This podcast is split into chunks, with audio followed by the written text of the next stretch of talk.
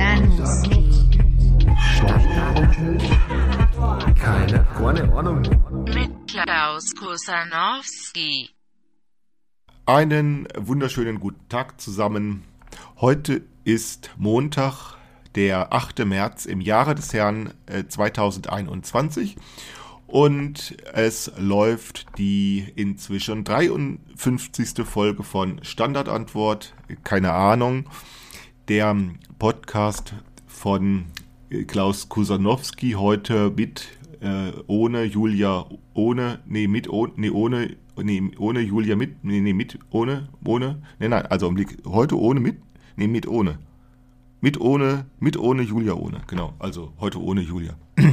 Julia lässt sich entschuldigen. Julia hat ein bisschen zu tun. Sie hat im Moment, das kann man gut verstehen, durch Corona und durch den ganzen Hin und Her, das ganze Hin und Her und dann auch noch eine kleine Krankheit in der Familie. Und dann hat man für so etwas keinen Sinn. Da kann man sich leicht vorstellen, dass man da wichtigere Dinge zu tun hat. Julia lässt sich also entschuldigen, was ihr bestimmt leid getan hat. Wir wollten eigentlich schon letzte Mal über eine Sache sprechen, die wir auch schon beim letzten Mal aufgeschoben hatten, nämlich es ist wieder eine Hausaufgabe angekommen, nämlich eine Hausaufgabe von Christian Schenkel, auf die wir uns schon gefreut hatten. Ich weiß nicht, er hatte es, glaube ich, schon vor 4 Wochen oder vor 6 Wochen angekündigt oder war es auch schon vor Weihnachten. Ich weiß es nicht mehr. Jedenfalls ist sie angekommen. Und wir wollten schon letzte Woche darüber sprechen. Wir hatten es letzte Woche schon verschoben. Und diese Woche kann sie wieder nicht. Und diesmal wollte ich es nicht verschieben, weil ich dachte, sicher, wir haben es nicht eilig. Das ist sicher richtig. Aber trotzdem wollte ich es nicht verschieben.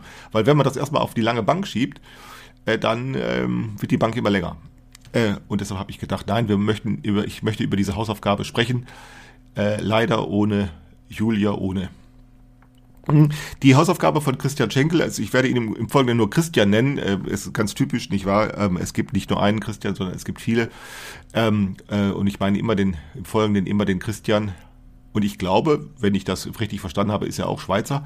Naja, Christian, also Christian in der Schweiz, ne? So ist das. Es gibt auch in der Schweiz viele Leute, die Christian heißen.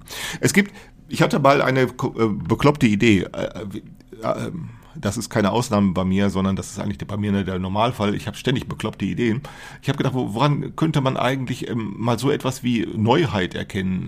Ist Neues möglich? Und ich denke ja sehr viel nach darüber, was Cyborgs in Zukunft so können. Ne? Das sind diese Mensch-Maschine-Einheiten. Und ich kann mir vorstellen, dass diese Kultur, die dann gestiftet werden kann in Zukunft, dass die etwas können, was wir schlicht und einfach nicht können. Nämlich, wir legen großen Wert auf Individualität und wir alle kennen das, wenn Eltern ein Kind bekommen, dass sie dann irgendwie, dass dann so ein Wettlauf losgeht nach dem originellsten Namen. Also was weiß ich, die haben irgendwelche Romane gelesen oder irgendwelche Fantasy-Romane gelesen, wo irgendwelche ganz seltsamen Namen auftauchen. Und dann geben sie ihrem Kind also einen Namen, von dem sie glauben können, kein anderes Kind heißt so, was weiß ich. Und dann kommen natürlich auch ganz verrückte Namenskombinationen zustande.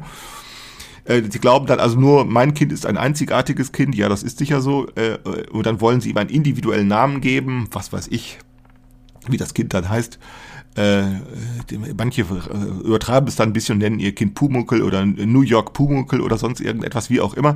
Jedenfalls geben sie ihrem Kind dann eine ganz seltsame Namenskombination und dann passiert aber, dass die Kinder auf einmal in den Kindergarten kommen. Und dann stellen sie fest, andere Leute haben dieselben Romane gelesen, weil nämlich Kinder dann auf einmal auftauchen, die denselben Namen haben. Und wir kriegen das irgendwie nicht hin. Also einerseits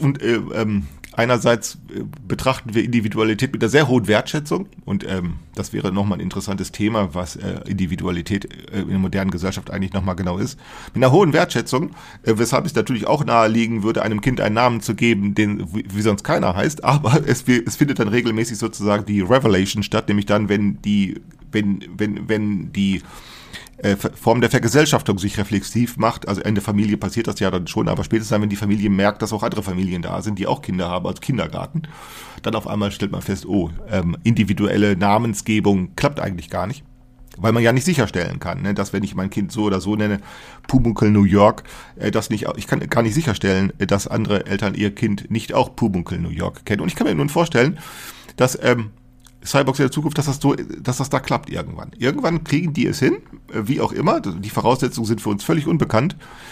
Die sind nicht erfüllt, die Voraussetzungen. Aber ich kann mir schon vorstellen, dass es irgendwann geht. Ich hatte mir sogar mal noch was Bekloppteres vorgestellt. Ich hatte mir auch vorgestellt, dass es in ferner Zukunft vielleicht auch mal möglich sein wird, eine Sprache zu erfinden, die es unmöglich macht, dass man dieselben Worte zweimal spricht. Dass es irgendwie unmöglich ist. Ich kann mir vorstellen, so ansatzweise kann ich mir vorstellen, könnte das irgendwie mit Blockchain gehen, wie auch immer das gehen soll, ich weiß es nicht, aber wir können uns das unglaublich schwer vorstellen, fast nicht vorstellen, wie es sein soll, dass ich einen Satz spreche oder Worte ausspreche, die noch nie ausgesprochen worden sind. Und zwar auch garantiert, ne? Und das kann ja nicht dadurch gehen, dass man irgendwelche Kontrollen vorher durchführt, also im Sinne einer Datenbankabruf oder so etwas, so kann das ja nicht funktionieren, sondern ich kann mir eben irgendwie vorstellen, dass Sprache selbst so eine Art von Struktur aufweist, die dafür sorgt, dass sozusagen mit einem gesprochenen Wort, dass also jedes Wort irgendeine Art von Schlüssel, jedes gesprochene Wort oder jeder gesprochene Satz oder vielleicht sogar jeder gesprochene Laut enthält irgendwie eine Art von Schlüssel, einen Code, den man erst sozusagen knacken muss und erst wenn man, um wissen zu können, wie es weitergeht. Sodass es unmöglich ist, wenn man miteinander reden will, sodass man immer den Code erst kennen muss, damit man den Satz versteht, den folgenden Satz verstehen kann, sodass es unmöglich ist, sozusagen Worte zweimal auszusprechen und vielleicht klappt das dann irgendwann auch mit Namen, ne? Dass also einer einen Namen bekommt, sagen wir A oder AB, so heißt dann der Name, wie auch immer. Und das ist so kodiert, dass sozusagen der Anschlussname ein ganz anderer sein muss. Und es dann durch welche sozialen Vorkehrungen auch immer unmöglich gemacht wird, dass das doppelt geht. Und dann passiert es, dass auf einmal Menschen, dass tatsächlich jeder Mensch anders heißt und dann werden die dann unsere Texte lesen in Zukunft in 500 Jahren, sie werden unsere Texte lesen und sie werden unsere Bilder sehen und dann werden sie sich darüber wundern, dass es Millionen von Menschen gab in Europa und in Amerika, die Christian heißen. Und sich fragen, wie sind die damit eigentlich zurechtgekommen? Ja, klar. Ja, gut. Also, Christian Schenkel hat also eine Hausaufgabe geschrieben und das ist hängt direkt mit dem Thema zusammen. Worum geht es in seiner Hausaufgabe? Es geht um die Frage eben, welchen Unterschied macht es eigentlich für uns, dass Computer unvermeidbar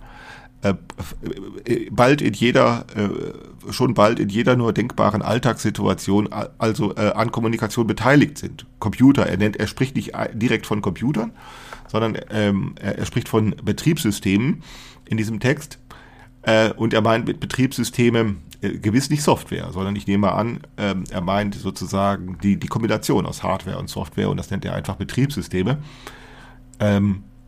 Der Text heißt Versuch über die Lorelei und er schließt an einem Zitat an der Stelle bei Luhmann in Gesellschaft der Gesellschaft. Das Zitat möchte ich gerne kurz vorlesen. Es sind nur ein Satz oder ein Absatz.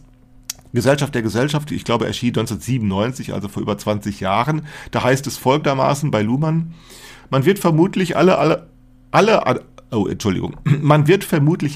Analogien dieser Art beiseite lassen müssen und stattdessen fragen müssen, welche Konsequenzen es haben wird, wenn Computer eine ganz eigenständige strukturelle Kopplung zwischen einer für sie konstruierbaren Realität und Bewusstseins- bzw. Kommunikationssystem herstellen können. So sehr diese Frage weitere Aufmerksamkeit verdient, so wenig lassen sich die Konsequenzen in der weiteren Evolution des Gesellschaftssystems gegenwärtig überblicken. Immerhin sollte jede Gesellschaftstheorie eine Unbestimmtheitsstelle dafür reservieren und eine solche Möglichkeit bietet der Begriff der strukturellen Kopplung. Wir gehen im Folgenden zwar davon aus, dass Kommunikationssysteme über Sprache an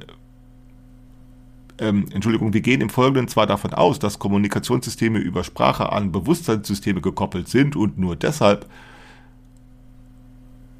sich Indifferenz gegenüber allem anderen leisten können.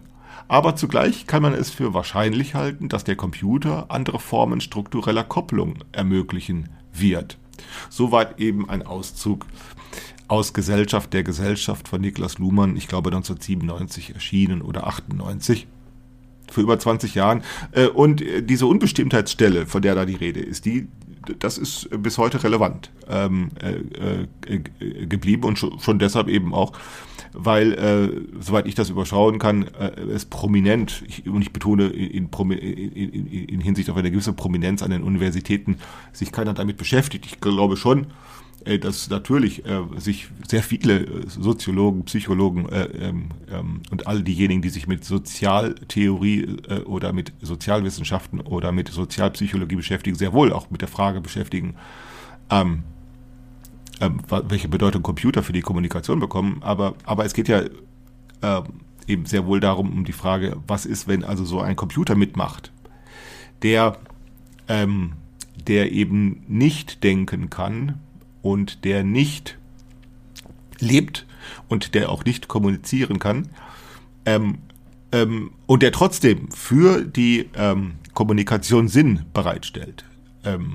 Und darüber hat der Christian geschrieben. Er hat das ganz hübsch gemacht. Er hat eine Ballade, eine ganz bekannte Ballade von Heinrich Heine genommen, die Lorelei.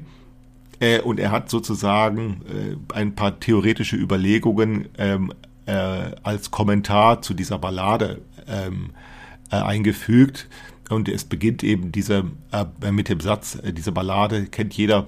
Ich weiß nicht, was soll es bedeuten, dass ich so traurig bin. Ein Märchen aus alten Zeiten, das kommt mir nicht aus dem Sinn. Und er hat das dann eben ein bisschen sozusagen als Anlass genommen, den Sinn dieser Ballade etwas umzudeuten.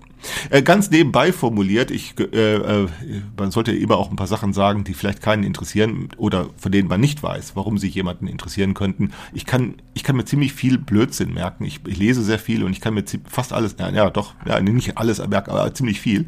Besonders solche Dinge, die überhaupt nicht wichtig sind. Hier gibt es diese Zeile in dem ersten Strophe, ein Märchen aus alten Zeiten, das kommt mir nicht aus dem Sinn. Ich habe mal gelesen, dass erst wenn man es liest, wird es einem klar, dass also Heinrich Heine, einer der bekanntesten Dichter deutscher Sprache, dass der also tatsächlich nicht richtig Deutsch konnte, so wie wir das sagen würden. Denn es heißt nicht, das kommt mir nicht aus dem Sinn, sondern das geht mir nicht aus dem Sinn. So würde es jedenfalls jeder Deutschlehrer sagen, wenn der in deinem Texten genau diese Formulierung lesen würde. Würdest du etwas schreiben in einem Aufsatz, etwas kommt mir nicht aus dem Sinn, würde er dann rot einen Strich dran machen, das heißt, es geht mir nicht aus dem Sinn. Der Deutschlehrer weiß, wie es richtig geht. Und wenn du ihn dann aber konfrontierst mit der Tatsache, dass also einer der berühmtesten Dichter deutscher Sprache, also das kommt mir nicht aus dem Sinn geschrieben hat, dann wird der Lehrer, wenn du einen guten Lehrer hast, dann wird er sagen, naja, das ist bei Heinrich Heine ja auch was anderes. Der war ein Rheinländer, der kam aus Düsseldorf und die Düsseldorfer tun das. Also wenn der sozusagen einen Witz daraus machen könnte. Aber die meisten Lehrer sind so nicht mehr, die wissen so etwas nicht. Stattdessen würden die einfach sagen, also ist falsch, ne? Es geht mir nicht aus dem Sinn, müsse es heißen. Das ist wirklich sehr deprimierend, diese Lehrer, die dir meinen, sie wissen, wie man richtig Deutsch spricht. Ich hatte, als ich am Anfang war im Studium mal die Gelegenheit, da hatte ich noch mich für Literaturwissenschaft eingetragen, da hatte ich mal die Gelegenheit, eine komplette Transkription von Franz Kafka, Das Schloss, also eine 1:1 Transkription zu lesen, also sprich, wo sein handschriftlicher Text übertragen worden ist, und zwar 1:1 die Zeichen. Wenn man das liest, da konnte man feststellen, bei Gott, dieser Kafka, einer der besten Dichter deutscher Sprache und Literaten, der konnte Dativ und Akkusativ nicht auseinanderhalten, der konnte die Konjunktion das und das Relativpronomen das in der Rechtschreibung nicht auseinanderhalten, der konnte Kommasetzung nicht, der konnte die deutsche Sprache nicht so, wie ein Deutschlehrer es dir aufgeben würde. Und was mich daran so ärgert, ist, wenn du dann die Deutschlehrer damit konfrontierst, dann wollen die davon eigentlich nichts wissen. Deshalb deshalb sorgen sie dafür, diese Lehrpläne, dass du solche Texte, also solche Originaldinger da im Schulunterricht nicht zu lesen bekommst. Und deshalb wissen die das übrigens selber auch gar nicht ganz häufig, dass die Fähigkeit, die Sprache zu sprechen, eben nicht, oder auch das Vermögen, sie gut zu können, eben nicht an der Frage geknüpft ist, ob du es richtig oder falsch tust. Eben genau nicht. Denn gerade aus diesem Grunde können wir Sprache so gut verstehen, weil der Unterschied von richtig und falsch überhaupt keine Rolle spielt. So kommt es beispielsweise, dass ich den Schweizer Dialekt zwar natürlich nicht in jeder, wenn er sehr stark ist, schon nicht mehr verstehen kann, aber doch sehr gut. Also wenn ein Schweizer spricht, kann ich noch, das merke ich immer, wenn ich so Schweizer Fernsehen gucke, dann merke ich doch, wie weit ich doch noch mithalten kann. Klar, wenn irgendwann natürlich die Verfremdung zu stark ist, dann verstehe ich auch den Schweizer Dialekt nicht mehr, aber es geht doch ziemlich lang. Ich kann doch ziemlich lange mithalten. Und genau das kann man eben nur, also warum kann man das dann immer noch verstehen, obwohl es sich so völlig fremdartig anhört?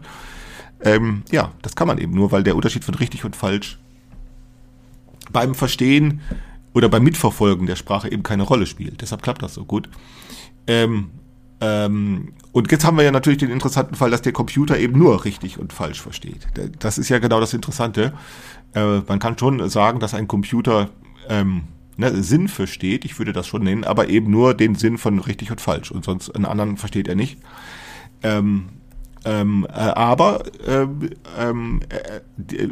Der daraufhin mögliche Sinn für einen Beobachter spielt eben für die Kommunikation eine Rolle und genau darüber schreibt er.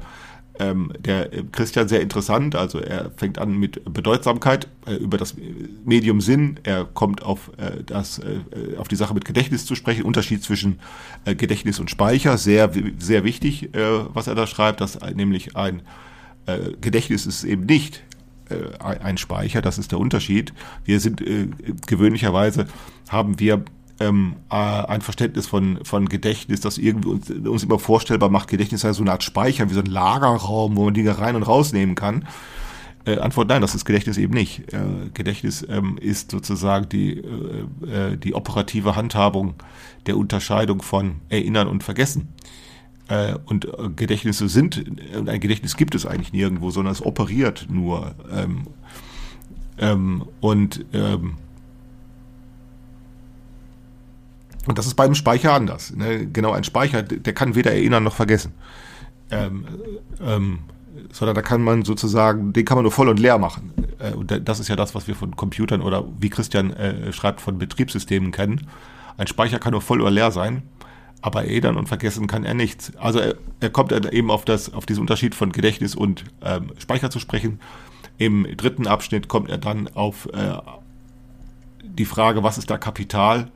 Im vierten auf die Frage, was ist dann Kultur? Und zum Schluss eben, was ist Struktur? Und nochmal zum Schluss und dann im sechsten nochmal eine kleine Bemerkung zu der Frage, was Apokalypse, von welcher Bedeutung der Begriff der Apokalypse in diesem Zusammenhang ist. Also Apokalypse kennen wir meistens in einer Angstvision, aber so ist der ursprüngliche Sinn von Apokalypse gar nicht verstanden worden. Es ist eben nicht als Angstvision verstanden worden im neutestamentarischen Sinne, sondern als eine Hoffnungsvision. Die Apokalypse meint eben eine Offenbarung. Es kommt eine neue Welt, dann geht eine alte Welt zugrunde, ja. Aber die alte Welt hat auch sozusagen keinen Grund mehr weiter zu bestehen. Eine apokalyptische Vision im neutestamentarischen Sinne ist eigentlich eine Hoffnungsvision, weil eine neue Welt entsteht. Und auch darüber schreibt Christian nochmal. Nun, es ist ja die Frage, wie kann man über solche Hausaufgaben reden? Ich fühle, wenn ich das lese, mich zu der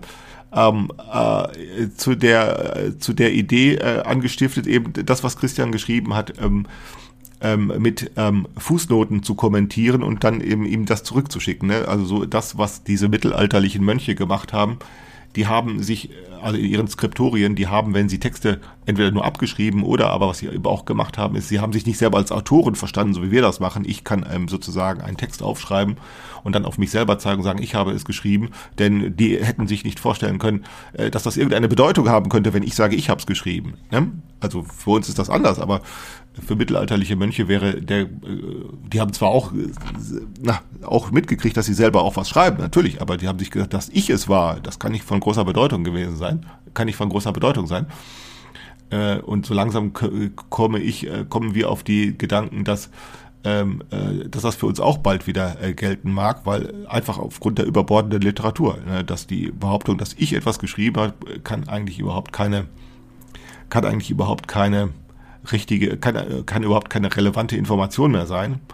Das kann dann eine relevante Information sein, wenn es kaum Bücher gibt, wo jemand sagt, ich habe es geschrieben. Und das konnte dann interessant werden ab dem 17., 18. Jahrhundert.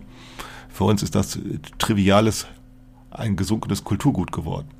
Also ich würde gerne mich sozusagen angestachelt fühlen, eben selbst eine Hausaufgabe zu übernehmen, nämlich anschließend den Text, den Christian geschrieben hat, mit Fußnoten zu kommentieren, was übrigens für mich 2 Nachmittage Arbeit wäre. Ich habe einen sehr gut gefüllten Zettelkasten, also ist ein Zettelkasten ein Speicher oder ein Gedächtnis?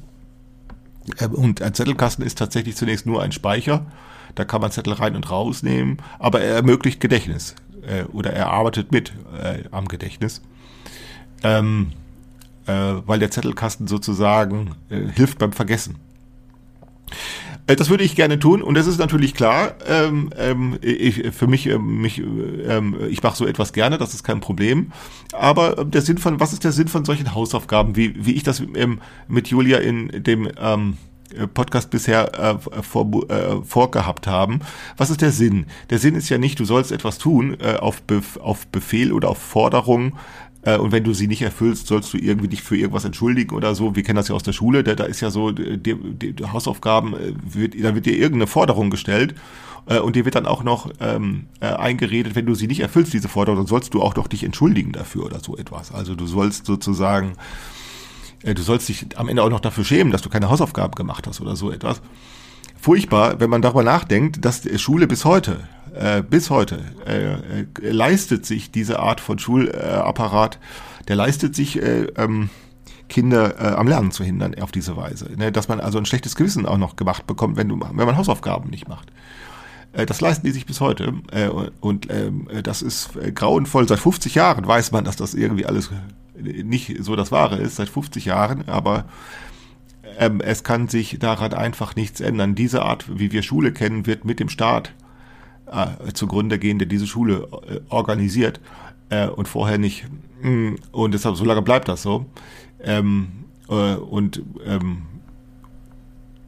es kann erst dann zugrunde gehen, wenn eben auch andere Möglichkeiten erarbeitet sind, wie man Schule organisieren kann. Und das, was da gegenwärtig mit dieser Corona-Sache läuft, also dass man meint, jetzt in jedes Kinderzimmer einen Bildschirm reinzustellen, um auf diese Weise Kinder zu unterrichten, ist nicht der Weg, wie es anders geht. Das ist ganz gewiss nicht der Weg, wie es anders geht. Na gut.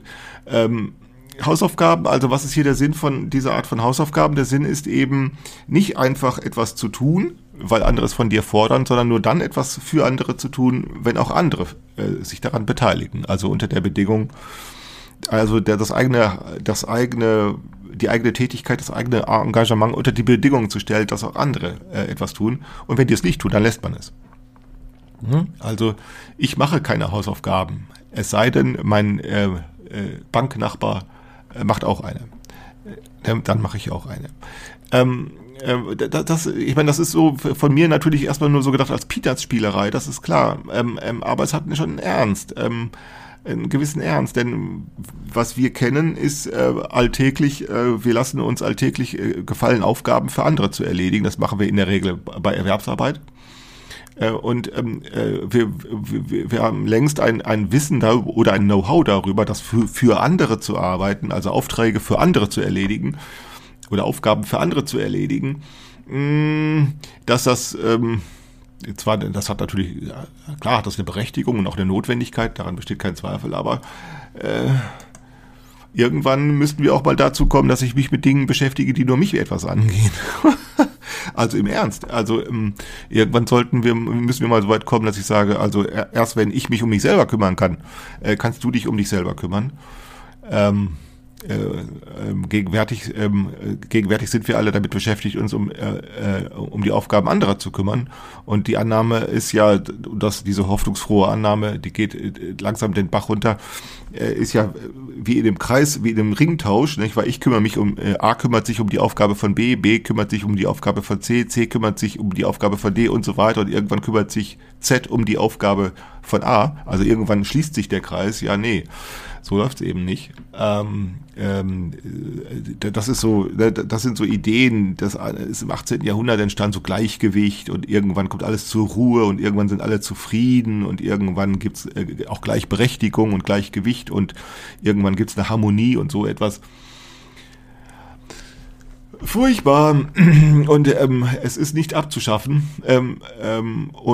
ja, wie könnte man eben solche Sachen mal spielerisch stören? Und meine Idee ist ja zu sagen, ich will etwas für mich machen, aber nur unter der Bedingung, dass du etwas für dich machst. Also, und wenn man solche Spielereien mal betreibt, dann kann man sehen, dass eben und vor allem, wenn man die Schwierigkeiten des Gelingens sieht, das ist ja der Sinn. Die Schwierigkeit des Gelingens ist ja, dass man einfach sagen kann, was geht mich das an? Also was geht mich das an, wenn du dich um dich selber kümmerst? Du kannst dich um dich selber kümmern, so viel wie du willst. Was geht mich das an? Und wir kriegen langsam in Erfahrung, doch, du kannst dich gar nicht um dich selber kümmern. Erst dann kannst du das, wenn alle dabei mitmachen. Und sei es, dass sie dich in Ruhe lassen. Und wir bringen gegenwärtig auf ziemlich üble Weise in Erfahrung, dass die Gesellschaft dich gar nicht in Ruhe lassen muss, sondern im Gegenteil. Sie kann genauso gut, dir auf Schritt und Tritt hinterherlaufen. Nicht die Gesellschaft natürlich, aber sozusagen, sie kann sehr wohl auch dafür sorgen, dass Polizisten dir in der Fußgängerzone hinterherlaufen, dass dir also gesagt wird, ob du ein Restaurant betreten darfst oder nicht. Sie kann sehr wohl dafür sorgen, dich nicht in Ruhe zu lassen. Und dann wirst du auf einmal merken, was es heißt. Du bist doch schon groß, du bist doch schon kräftig, du kannst doch schon alleine über die Straße gehen. Und die Antwort lautet, nö, vielleicht nicht. Nun, also wir kriegen jetzt mit Corona auf ziemlich üble Weise etwas sozusagen aufgedrückt, das wir meinten sozusagen immer leicht aus dem Wege gehen zu können, nämlich das ist die Tatsache der Gesellschaft selbst, die nicht unbekannt ist, diese Tatsache, das ist klar.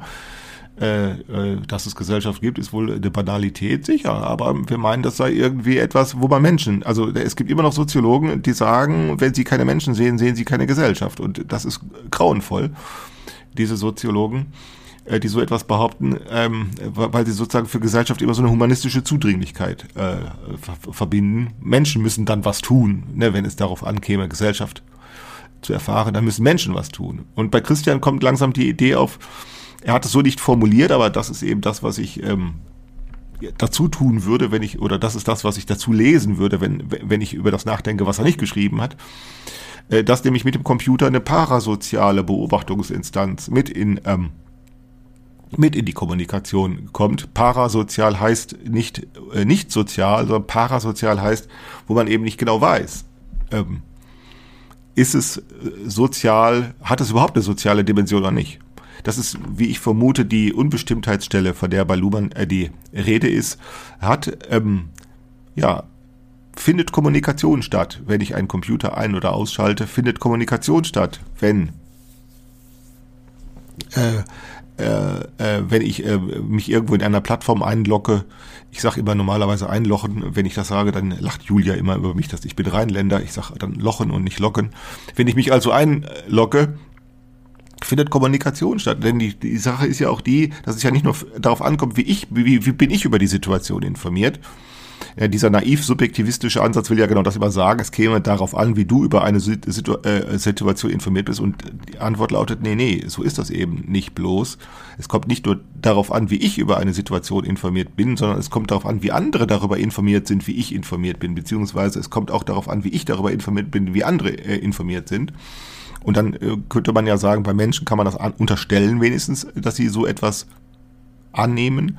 Und dann ist ja die Frage, kann ich das dem Computer auch unterstellen? Oder wie Christian geschrieben hat, einem Betriebssystem. Kann ich dem Betriebssystem was unterstellen?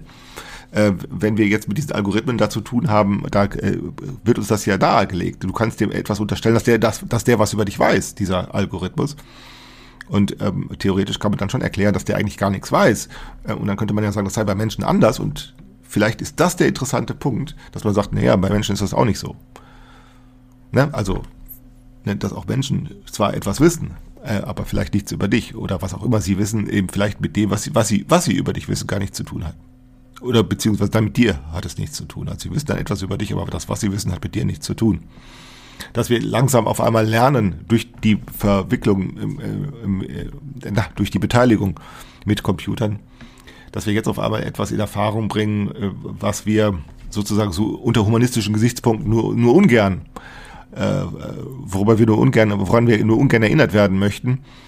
Dass Menschen sind zwar keine Computer, das ist sicher so, oder Menschen sind keine Betriebssysteme, das ist sicher so, aber trotzdem können sie etwas, das auch Computer können. Und vielleicht ist das ein Grund, warum Kommunikation so vortrefflich, so sicher funktioniert, eben weil eben solche humanistischen Annahmen oder solche humanistischen Forderungen nicht erfüllt werden müssen. Und der Versuch, sie zu erfüllen, diese Forderungen zu erfüllen, also das könnte man nennen, normative Ordnungen zu bedienen, das führt uns langsam in diesen Burnout. Na gut, also das so viel ein Kommentar zu Christians Hausaufgabe. Ich schicke natürlich einen Link über diese Hausaufgabe mit herum. Ich möchte euch sehr dringend empfehlen, das zu lesen. Also diejenigen, die diesem Podcast folgen dann auch dieser Hausaufgabe. Und ich würde gerne diesen kommentieren mit ein paar Fußnoten. Und dann muss ich mir nochmal etwas ausdenken, wie man es schafft, noch weitere Leute dazu zu bringen, Hausaufgaben abzuliefern. Hausaufgaben, die nicht gefordert und nicht geschuldet sind. Sowas wird gebraucht. Na gut, soweit für diesmal. Ich weiß nicht genau, Julia hatte es schon angedeutet, ob sie noch weitermachen kann oder will mit dem Podcast. Vielleicht nicht. Ich kann das gut verstehen. Es wechseln sich die Lebenssituationen, wechseln sich aus und dann kann das schon mal sein. Wenn also Julia nicht mehr weitermachen möchte, das wird sie bestimmt auch selber persönlich sagen wollen, dann wird sozusagen eine Podcast-Stelle frei und dann könnte man diesen Staffelstab an jemand anders weitergeben. Ich jedenfalls finde das sehr hübsch, wenn ich sozusagen sitzen bleibe und irgendwer anderes steigt dann ein, wenn Julia aussteigen sollte. Mal sehen, wie so etwas geht. Also zunächst vielen Dank für diesmal und bis zum nächsten Mal. Tschüss.